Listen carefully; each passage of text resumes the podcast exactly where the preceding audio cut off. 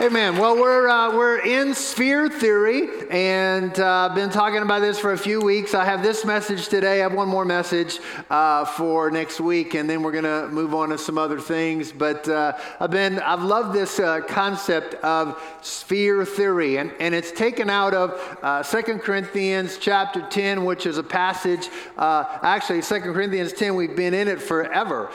we talked about head games for a while, and now we've been talking for a few weeks about sphere theory, and uh, sphere theory comes out of this passage in 2 Corinthians 10, uh, starting in verse 12, that says, For we are not bold to class or compare ourselves with some of those who commend themselves, but when they measure themselves by themselves and compare themselves with themselves, they're without understanding. But we will not boast beyond our measure but within the measure of the sphere which God apportioned to us as a measure, to reach even as far as you. For we are not overextending ourselves as if we did not reach to you, for we were the first to come even as far as you in the gospel of Christ. Not boasting beyond our measure, that is, in other men's labors, but with the hope that as your faith grows, we shall be within our sphere enlarged even more by you. So, the big idea that is uh, that we're kind of building around is this concept that Paul recognized that he had the measure of a sphere uh, God apportioned to him, uh, and that was reaching to the Corinthians. He didn't have, not everybody, not every city, uh, not everything was within his sphere, but, uh, but within his sphere was the Corinthian church. And God had measured that out to him. So we've been talking about this for a few weeks that every one of us has a sphere that God apportions to us. And I'm hoping that uh, over time, is I've been talking about this week after week now, uh, and I'm hesitant to, to regroup, but I'm always realizing there are new people that are here for the first time today, or people who actually are part of our church, but they only come every once in a while. And, uh, and they could get this idea. But I'm also hoping that if you have heard the bulk of these uh, messages, that you are starting to recognize uh, and identify what is within the sphere that God has apportioned to you? What is your assignment on this earth? And who are you? What is your identity to fulfill that assignment? So within your sphere, there are certain people. So your, if you're married, uh, your wife is in your sphere. Your husband is in your sphere. If you have kids, they're in your sphere. There are certain friendships that God has put in your sphere. God has assigned them to you. And you, you're the only one that can be their husband. You're the only one that can be their wife. And there are, there are needs within a person's soul that only a husband can meet. There are needs within a, a person's soul that only a wife can meet. Your assignment from heaven is meet those needs for your spouse. Amen. And uh, I'm not going to go too far into that. Uh, but, uh, but, but I think there, not, not just the people that are in your family, but there are people that you're called to do life with that, uh, that are within your sphere. And uh, I, I have talked about the idea that uh, I, I really have recognized my assignment, Suzette and I, my, our assignment to pastor this church and lead this church for this will be 28 years coming up this October or September. And uh, but I believe that there are some of you who are just as assigned to this church as we are. You're not assigned to the same role that we are assigned to, but maybe you're assigned to the role of praying. Maybe you're assigned to the role of giving. Maybe you're assigned to the role of ministering to children. Maybe you're assigned to the role of any number of things that are a part of this, but you know that this is your assignment to be a part of this house. And, and I just, I don't think it's a healthy thing for us to spend our days moving around from church to church to church. Just like I don't think it's a healthy thing for us to move from spouse to spouse to spouse. Somewhere you got to figure out this is my assignment, and, and I, I'm, I'm going to bring my best and my most current best to this every, uh, every time that I possibly can. But uh, there, are, there are certain callings that God has given to you that He hasn't given to others, and there are certain concerns. God wants to use you to solve some kind of problem on this planet. And, and that's one of the reasons that you're here. You are a channel that God wants to pour Himself through to reach this planet. So uh, I'm hoping that we are refining a little bit and recognizing there are certain responsibilities that God has given to me, but also there's a certain anointing on you to do what you're called to do. So these guys get up here and lead worship, and they're anointed to do that. They're anointed to sing. And some of us aren't. In other words, it blesses us that you don't have a mic. now, we're all called to worship, make a joyful noise. That's what the most of us do, making noise. One of the reasons that we make the music so loud is so that you could sing at the top of your lungs and nobody will hear you. Yeah, that's what it's that's really what this is about. Come on, we're not stupid about everything. But there's an anointing on you to do certain things and, and, and to apprehend that anointing with a sense of faith to say, God, you've anointed me to make money. you've anointed me to sell things. You've anointed me to minister to kids. You've anointed me to be a teacher. You've anointed me uh, with carpentry skills. You've anointed me with any kind of thing that God has given to you that you can operate under His anointing, His empowerment. It's all part of your God assigned sphere. And as we're journeying through this, I hope that you're not going, Pastor, I've been hearing you say that for weeks, but you're not actually recognizing your assignment and your sphere. That, that's the point of this. So some things are in my assignment sphere and some things are not. And that's okay to recognize. It's actually very important to recognize. You cannot be anything you want to be. Whoever told you that was not telling you the truth.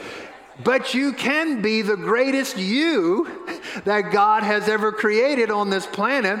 And there's no other you. That's why God created you, because He needed one of you. So be the best you that you could possibly be for the glory of God. And actually, next week I'm going to talk about uh, the, the trap of comparison. And uh, we're going to end this off. And I'm actually looking forward to that in a serious way. I like to picture my sphere as a, a solar system. Um, and and I, I'm praying that this idea gets clear to all of us because I think there can be a. I first learned this in adjusting my leadership thinking, but I've come to realize it's really just all of life. That somehow we feel like if we are kind of at the top down, giving order, directions, managing people and projects and command and control, and we're doing it with everything, you know, in our world, that's how we're going to create a the kind of world that God has for us. But I'm asking you to picture your, your life not as a top down kind of you are trying to be in control of everything, because I hope you recognize that you're not in control. You're barely in control of yourself. Come on. you know that's true, don't you? So, yeah, so forget about trying to be in control of others or the economy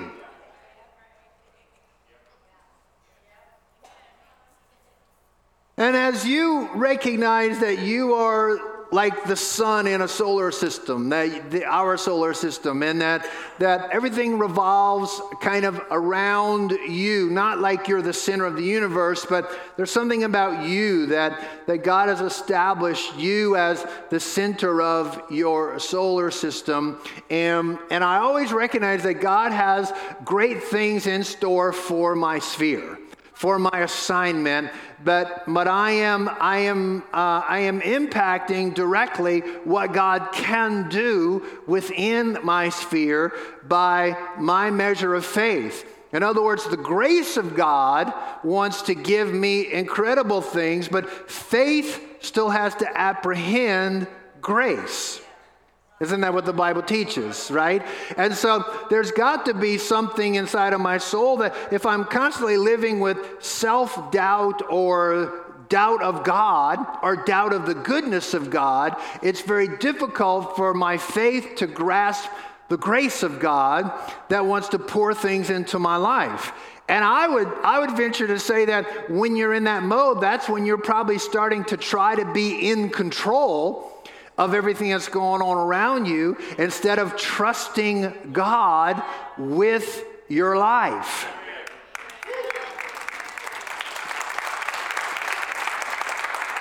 He, he can be trusted.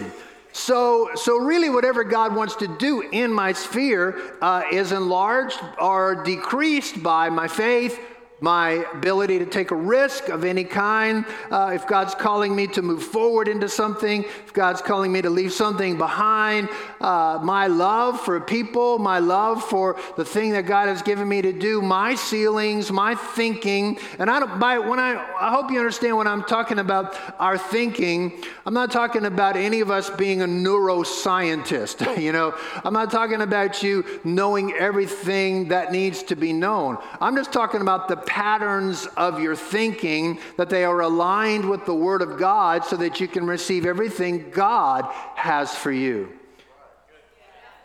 Amen.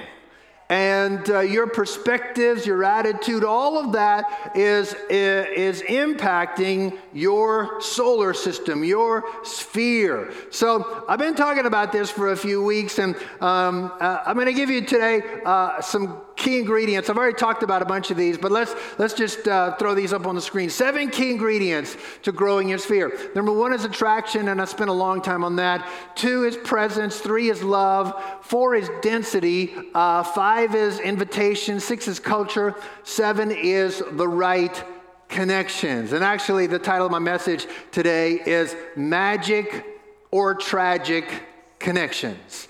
So let me take a few moments and uh, uh, just walk through a couple of these real quick and then land on this idea. Let's talk about density for a minute. Density uh, is not describing your, your brain, uh, density is this idea the density of the sun controls what can orbit around it.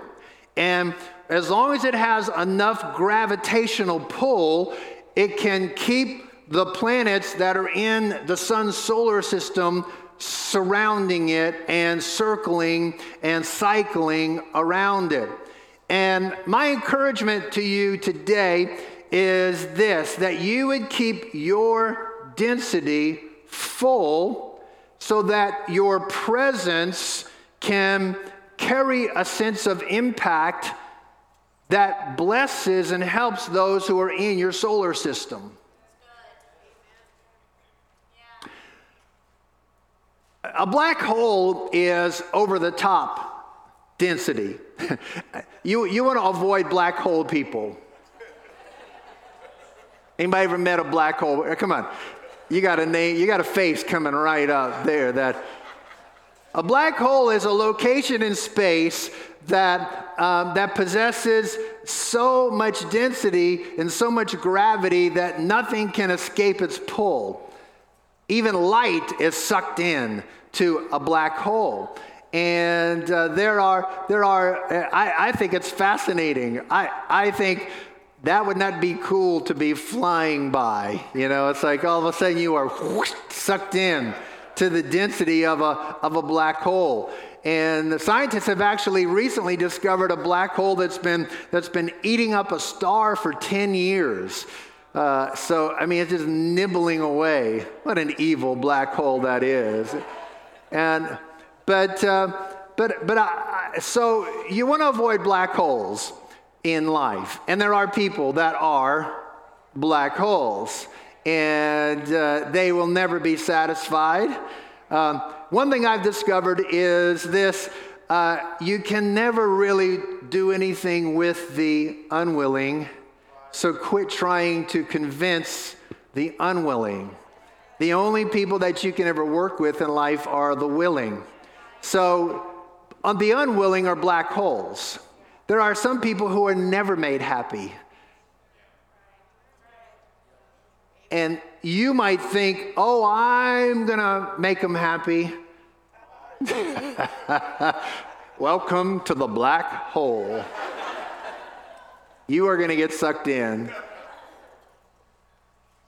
But what I want to talk about for you and I to own is this idea is that the density of the sun keeps all the planets in the solar system and within its orbit, within its sphere.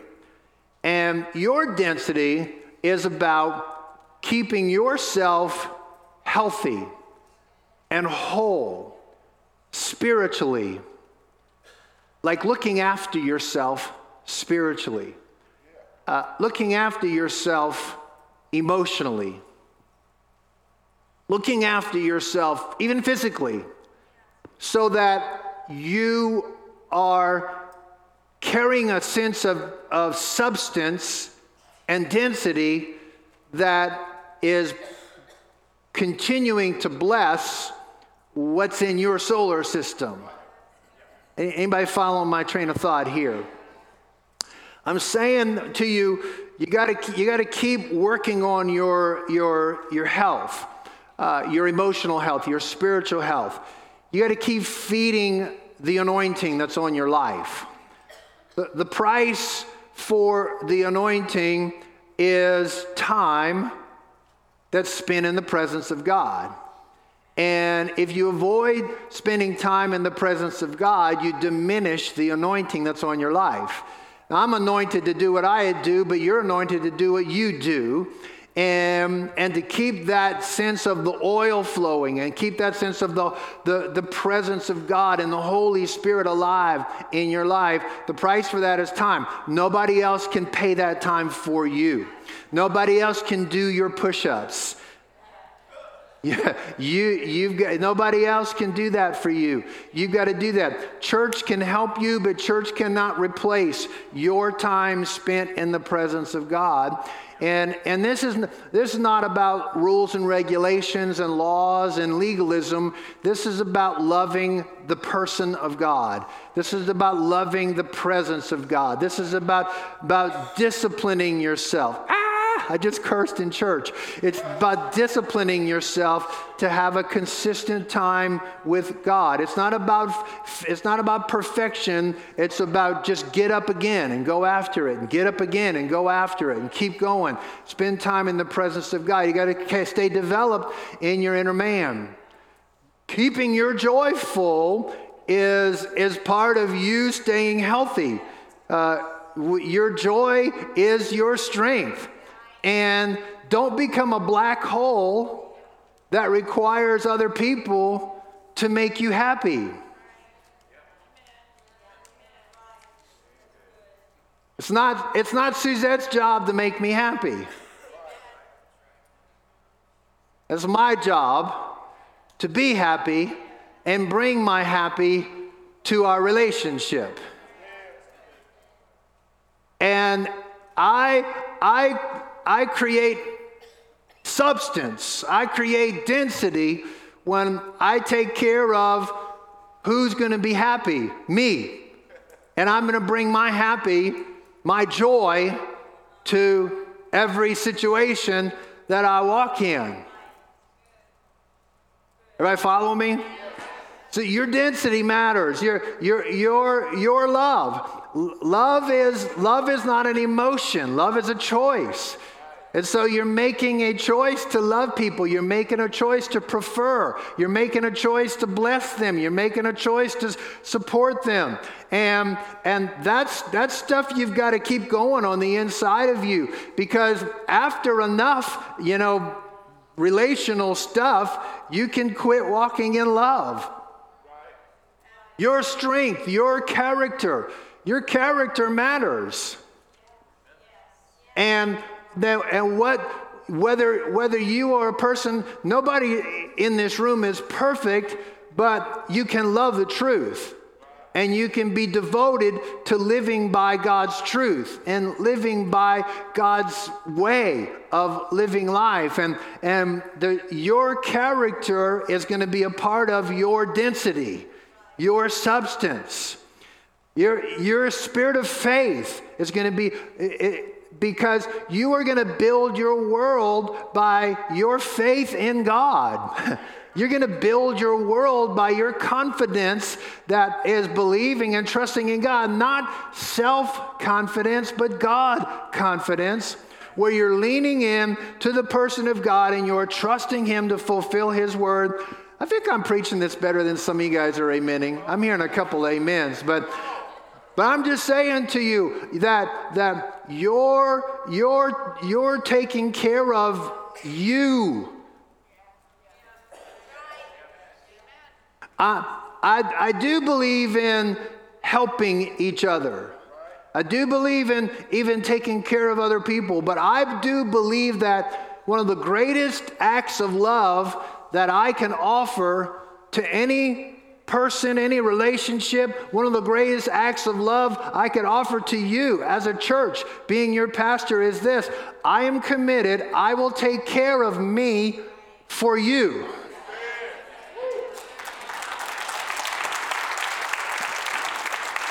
I'm not. I, I am asking you to help me, just like uh, just like you would ask other people to help you. But at the end of the day, I'm not just taking care of me for me. I'm taking care of me for you. And you got to have that idea. You fly on the plane, and they, uh, they go through the same thing. They tell you how to buckle your seatbelt. Please, do we need this instruction?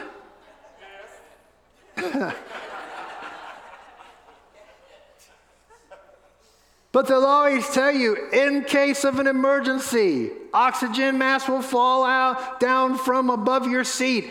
Put the oxygen mask on yourself first. And then if you have children, put it on them. And I, I for the longest time thought, I'm going to put it on my babies. I am, and I, I am going to, until I realized if you're not breathing, You can't help anybody else. So you got to put it on yourself first. All right, number five, how do you grow your sphere is invitation. Invitation. So, Mark 1, verse 17, Jesus said to them, Follow me, and I will make you become fishers of men. Jesus invited them into his sphere. He invited them into his solar system. And I want to encourage you uh, not only for your own life, but for, for the life of this church, that you would become an inviting person that you are always finding ways, looking for ways, looking for opportunities to invite people into your world and invite people into the church. Jesus created his sphere, he created his following, he created his solar system by saying, Come follow me. He didn't, he didn't say, Come obey rules. He said, Come follow me. Come into my world. Come into my solar system. Come into the way that I live life. And I'm convinced that one of the greatest evangelistic moves we could ever make is to invite people into our world. I remember when I was in Bible college and we were with a young man uh, driving the car, and he was he was um, real zealous, but not so clever yet. And somebody, we had pulled up to a stop sign, and and somebody uh, had was was trying to get our attention, and he rolled down his window, and they said, "Do you know how to get to such and such a place?" And he goes, "Yeah, go here, here, here." And by the way, Jesus loves you. And then he rolled up his window real fast and took off. And, and sometimes I wonder if that's not the way many Christians invite people to church is, hey, you should come to my church. and roll the window up. And somehow, by throwing an invite card, or can I hear him saying? There are, there are literally thousands, multiple tens of thousands of people in our area that need hope. They need love. They need God. You know, they, they, they need what you have. And I'm encouraging you to be an inviter, that you are inviting people into your world, not just for evangelism, uh, which is important but I think that this whole idea of inviting is a powerful thing. Proverbs um, 11, verse 30 says this The fruit of the righteous is a tree of life. He who is wise wins souls.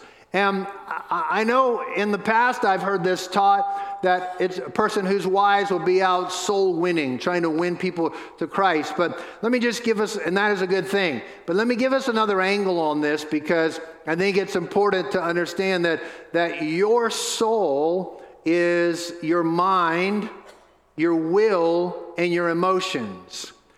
And to win people's souls, to win their mind, to win their will, to win their emotions, takes wisdom.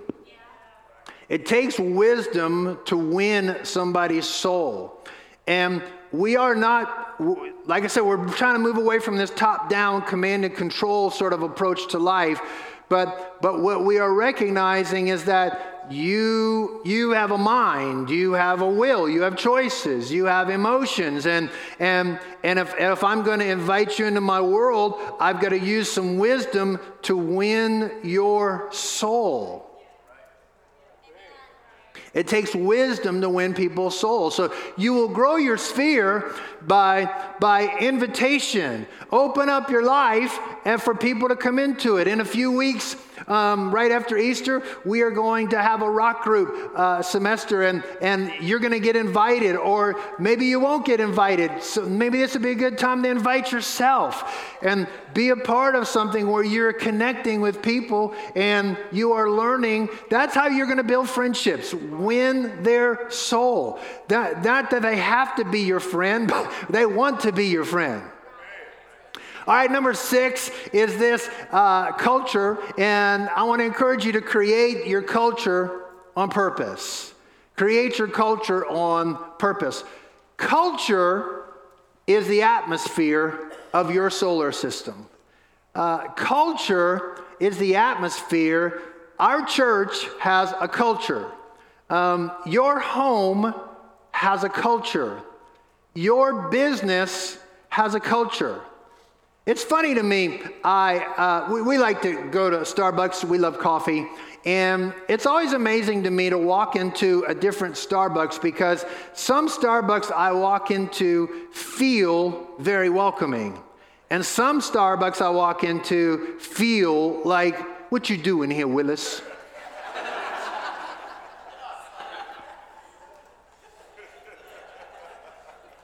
Same coffee same cups, same brown and gray and orange decor, same process, but the culture of one is very different than the culture of another.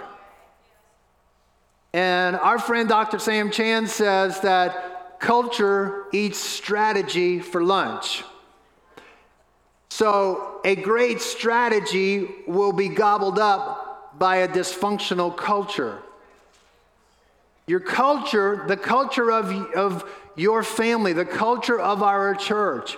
I, well, all the guys that I know that are, that are great leaders, um, and primarily I know most of them in the, in the church and pastoral world, is there's this atmosphere around them. There's this culture around them. There's this, this ethos that is within their church. And culture is this is how we do things around here. This is, this is how things happen. This is, this is who we are. And I'm encouraging you to create your culture, whether it's the culture of your friendships or the culture of your family or the culture of your business that you're involved in or the culture of your world that because that's the atmosphere of your solar system. Cult, culture is going to happen. It's either going to happen by design or default. It's, it's going to take place. And so I don't know what your family culture uh, is, and I don't know what kind of family culture you grew up in, but, but you can create a family culture. You can create a family culture that values telling the truth. You can create a family culture that, that honors. So we, you know, we taught our kids growing up, and now I'm teaching my grandson. You say, yes, sir. Not yeah, yes, sir. And you might think, oh, that's just Southern. I don't care what you think. I'm, I'm teaching my kids, I'm teaching my grandson to honor their elders. There's nothing wrong with that. You don't call, amen. Call, you know, call them by their first name. That's just that. I know that's way southern, but I don't care because I am teaching honor because it's a culture that I want our family to live in. We, and we're not just teaching them to honor up, we, te- we honor up, down, all around, right? We, we honor each other, we respect each other. So I don't know what your family culture is like, but do you have a family culture that honors? Do you have a family culture that, that loves telling the truth? Do you have a family culture? Do you have a family culture that yells?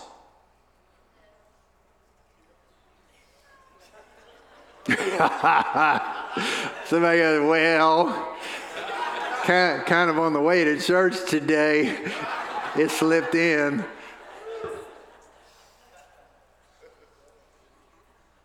Do you have a family culture that, that loves? Do you have a family culture that hugs? Do you have a family culture that expresses affirmation? And, and I mean, you guys know I could take it entirely to the negative, and I don't want to do that this morning there's a lot of negative family culture.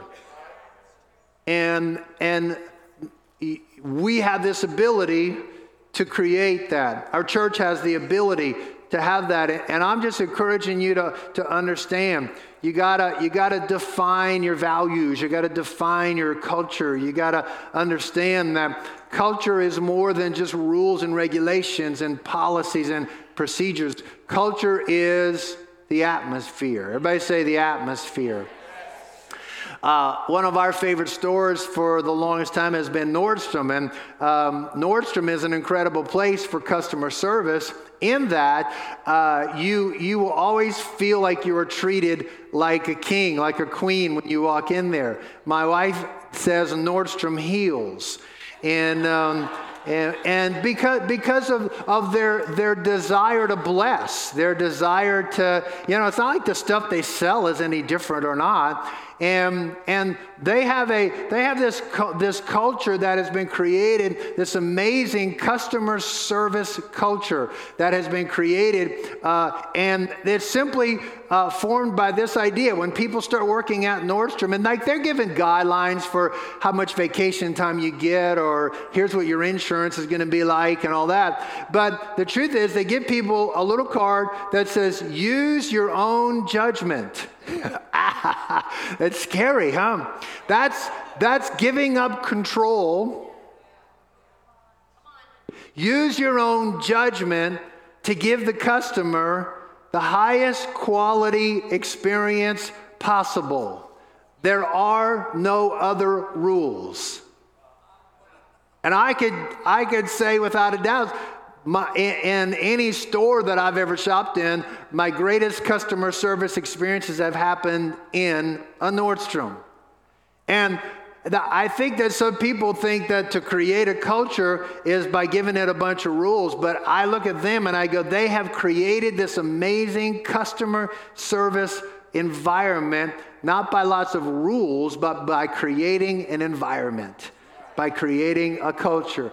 Come on, moms, dads, come on, where you work. Come on, church. Like, I want, I want our culture to be a worshiping culture. Right? So there's no rules about it, but, but the, the truth is, we all enter into that. All right, here's my last thing, seventh thing, and uh, I want to talk about connecting with the right others. Connecting with the right others. So, this verse, verse 15, that's in this passage we've been reading, it says this I'm not boasting beyond our measure, that is, in other men's labors, but with the hope that as your faith grows, we shall be within our sphere enlarged even more by you. So he says, as your faith grows, our sphere grows. And what I want to submit to you is that your world grows as the people in your world grow, and your world shrinks because of the people that are in your world. Thank you for shouting me down.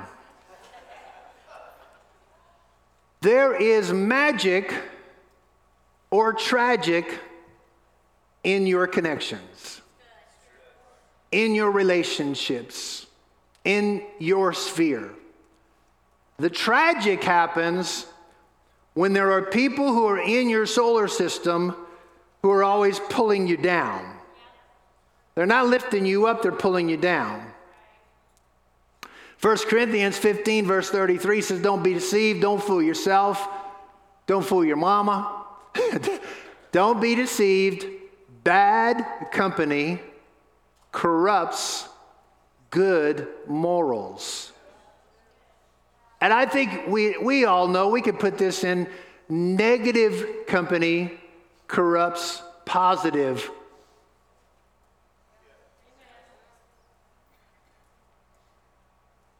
If you have a pair of white gloves on and you start working in the garden, I mean, you know, it's easier to get the gloves dirty than to get the dirt glovey.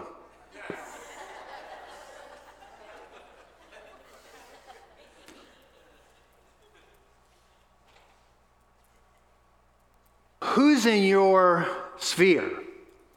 Who's in your circle?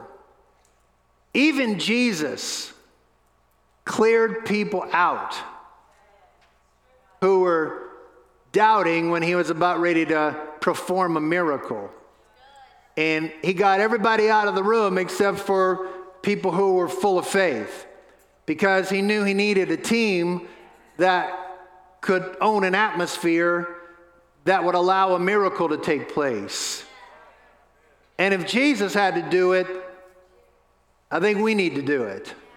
I think we need to understand and I'm not saying that you shouldn't be friends with all kinds of people. That is not what I'm saying. I think we should be friends with anybody that we can be friends with. But I'm talking about your real sphere, the people that are around you.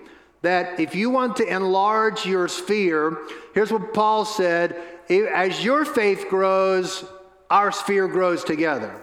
It wasn't all just Paul, it actually was somewhat dependent on the people that were around him. And I, this is, I, I can't tell you how important this idea is, is understanding that who is on your team and who is around you and who is doing life with you matters so very much. Ecclesiastes 4, verse 9 says, Two is better than one because they have a good return for their labor. Two is always better than one. Connected is always better than isolated. And, and uh, so I'm, I, I'm saying to you that you got to stay connected to the right people. Yeah, you got to remove the wrong people out of your world because they're not going to help you get to where God wants you to go but you got to stay connected. And the, the, the thing that can start to happen is that we could start to say, I'll just do it myself. It's easier just to do it myself. It's less painful just to do it myself. It's less messy just to do it myself. But I'm saying if it's just you in an isolated little world, that's going to be a very small world. There's, you got to have the ability to stay connected. Two is better than one. And this passage in Ecclesiastes goes on to say a three-fold cord can will not be broken easily. And so the, the more people of faith, the more people of, of, of encouragement, the more people who are positive that are in your world, the further you're going to go. And the more isolated you get, the, the less you're going to go. Proverbs 18:1 says, "He who separates himself seeks his own desire and he quarrels against all sound wisdom." NIV gives us this idea, he who isolates himself. I, I'm talking about the, the, the either magic or tragic connections that are going to be in your world because God has created us that there is, I know somebody might not like the word magic, but it rhymes with tragic, so I'm sorry. but you got to get this God has created the way things work, that there is exponential power, influence, strength grace in together. And if, if together is the best way to live, guess what the enemy is going to attack? Your relationships, your team, your together. Ephesians 4 says this speak the truth in love. We're to grow up in all aspects into Him who is the head, even Christ, from whom the whole body is being fitted and held together by that which every joint supplies according to the proper working of each individual part. This is what causes the growth of the body for the building up of itself in love. This is the way God designed life to be. The whole body is fitted and held together. God has divine connections that are essential for your life. And without those connections, you are incomplete. There's a part of your destiny that's held in someone else. There's a piece of what's going to be the best for your life that's going to require somebody else being in your world. And that's what Paul is recognizing. As your faith grows, our sphere grows. I, I can bring everything I want to bring and everything I can bring to this. But ultimately, it's, it's the people who are in the sphere. Your destiny is tied up in connection. Your sphere cannot grow without others in it.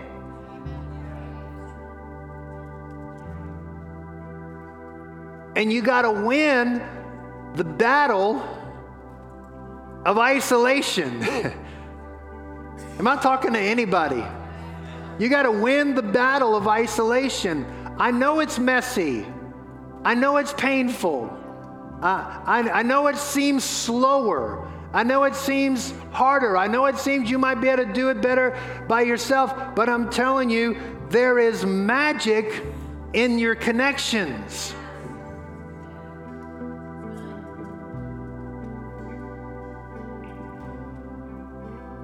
I think that's what we've got to start to understand about church. Because church is not just a meeting to consume.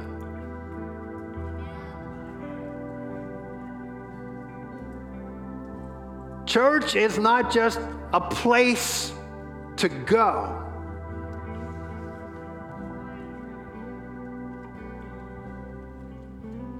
God puts you, God puts every believer, I believe, into a local church. This is your family. This, this is your assignment. And I think our Western world has, has created a situation where people just go to where their favorite meal is being served.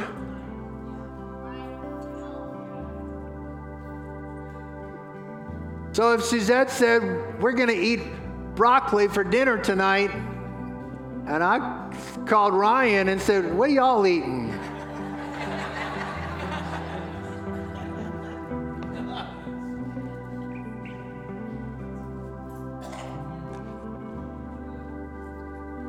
God's called us not just to believe, but to belong. Christianity is not just you and Jesus. It's not just this isolated relationship with the Lord. When we accept Christ, He joins us to His body, He joins us to His church. You're joined to something. You don't join, you are joined. You, and you are connected to something. And when, when when God is thinking church, He's thinking more than a building. Come on. Church is more than a building. It's not a place I go, it's a life I share. Uh, I'm glad we have a building. My family is more than my house. I'm glad we have a house to have family in, but ultimately, my family is way more than the house. And the church is more than a building, and the church is more than a meeting, even though we have them. But here's, I'm saying,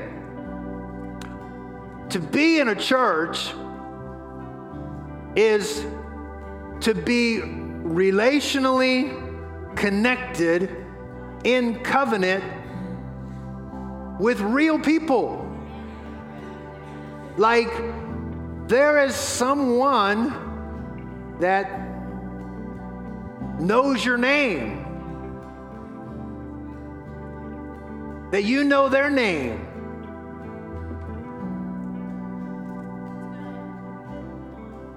It isn't just coming to this meeting and listening to the loud music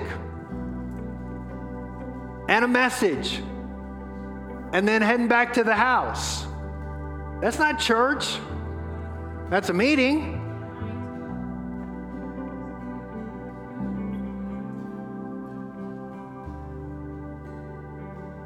There's something that God has called us to accomplish together that I cannot accomplish on my own. And you cannot accomplish on your own. As your faith grows, so our sphere grows. Anybody with me on this? And I'm encouraging you, one, to consider deleting some of the tragic connections, or at least moving them to peripheral, right? And recognize that there is a divine, supernatural, excuse me for using the word again, magic the exponential power of being connected to your team. Anybody with me on this? Come on, you hearing me? Amen. I want to pray together today. Would you bow your heads, please, and close your eyes? Father, uh, I pray in today for all of us that our hearts and lives will be open to you enlarging the sphere of our influence, the sphere of our responsibility, sphere of our impact. I'm praying for marriages. I'm praying for families. I'm praying for friendships. I'm praying for businesses. I'm praying for our church. God, that we will embrace this together. I want to I want to just take a moment to say if you've not really ever put Jesus at the center of your solar system, at the center of your sphere, no, you, you are never going to find life, your life, until you find God. And I want to pray with you today. Maybe you have never actually just open your heart and fully submitted your life to the Lordship of Jesus. I would love to pray with you. If you're here today and possibly there was a day when you know you were closer to God than you are today, and it's time for you to come back. I want to pray with you. Or if you're here today and you feel unsure about where you stand with God, I don't want anybody to leave this room without a sense of confidence that Jesus is the Lord of your life, Jesus is at the center of your life, and that you are connected to Him in a, in a real way, in a meaningful way. So, if you say, Pastor, I'm not where I need to be, where I want to be, where I know I could be or should be, would you pray with me? I just want you to lift your hand right now and say, Yeah, that's me. Pray for me all over this room, just say, Yeah, I want to make sure. God bless you. Anybody else, just say, Yeah, I know I need God. I, I know I need to come back. I know I need to get right. God bless you. Anybody else? Come on, thank you so much. Amen. This is this is no, this is a call to open your heart, not a call to get your act together, a call to open your heart. He will put your act together if you will open your heart. Is there anybody else that just says, Yeah, pray for me? I want to be included in this. Amen. Thank you. Thank you. Thanks so much. Thank you for everybody who raised your hand. We're, we're with you uh, in every way. I want us all to pray this prayer together. This is for those who lifted their hand, but I would like for us all to pray together. Everybody say, Lord Jesus, I open my life to your love, to your lordship. I need you. I want you in my world as my Lord. I know I've sinned. I come to the cross where you paid the price for my sin. Today, I'm forgiven. Today is a fresh start, a new beginning. Help me become the person you created me to be. Amen. Come on, let's thank the Lord together. Amen.